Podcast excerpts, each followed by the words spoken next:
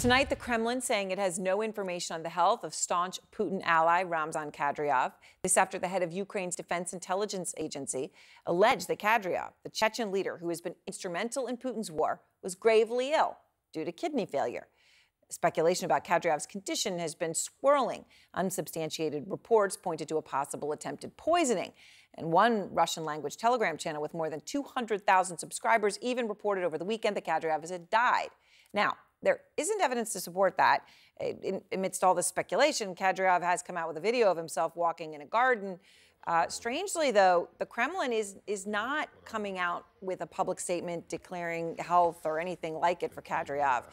This is the same warlord who some experts say has a father-son-like relationship with Putin and has been instrumental in the war.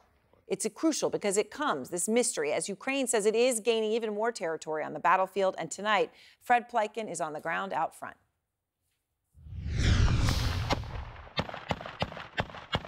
Ground combat in a place reduced to a wasteland by months of relentless fighting. Ukrainian forces released this video saying it shows their troops advancing near Bakhmut on the Eastern Front. They're coming, cover me, the soldier says, as machine gun fire rings out and later mortars rain down. The Ukrainians say their gains here are small but important, firing heavy weapons at the Russians, including rocket barrages from combat helicopters. Kiev trying to show they have the upper hand, a presidential advisor tells me. Let's not forget that we're talking about the army that everyone was afraid of only yesterday, he says. Today, we're talking about a Ukrainian offensive in different directions. The Russians eager to show they are holding on. Russian state media releasing this video of Putin's soldiers in the ruins of Bakhmut claiming they'll hold off Ukrainian assaults. We can see them in the forest line, their trenches. We're working on those targets, he says. We shell them with our mortars.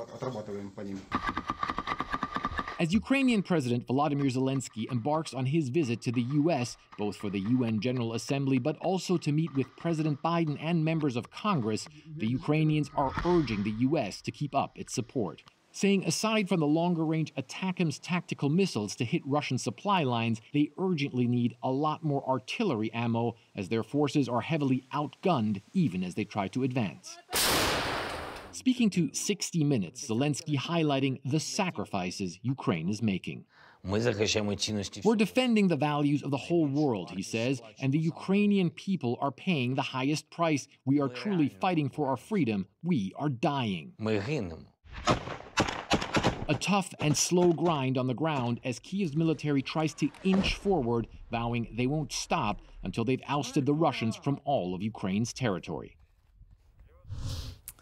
Fred, you know, your, your reporting showing the gains. I mean, Ukraine obviously making progress on the battlefield. It, can you put it in context? I mean, obviously, all this started a lot slower than they had wanted, than, than, than the West had wanted. Uh, but now, real gains. How significant are they? Yeah, you know, Aaron, the, the place that the Ukrainians have gained over the past couple of days, they really are actually two very small villages, especially that place Andriivka is also completely destroyed. However, the Ukrainians still say that those gains are very important. In fact, tonight, the commander of Ukrainian land forces, Alexander Syrsky, he came out and he said with those gains, the Ukrainians have managed to breach the defense line of the Russian forces for the town of Bakhmut. Now, the going there is still very tough. They say the Russians are launching counterattacks, but they also believe with gaining the territory that they have now, they will be able to hit Russian supply lines into Bakhmut. So on the battlefield, potentially very important, but then also, of course, for Ukrainian President Volodymyr Zelensky, also very important to show the U.S. and other partners supporting Ukraine that the Ukrainians right now have momentum on the battlefield and are continuing to move forward. Aaron? Right. Certainly a message they want to send uh, this week uh, Zelensky's on the world stage. Thanks so much, Fred Pleitgen, uh, live tonight from Zaporizhia.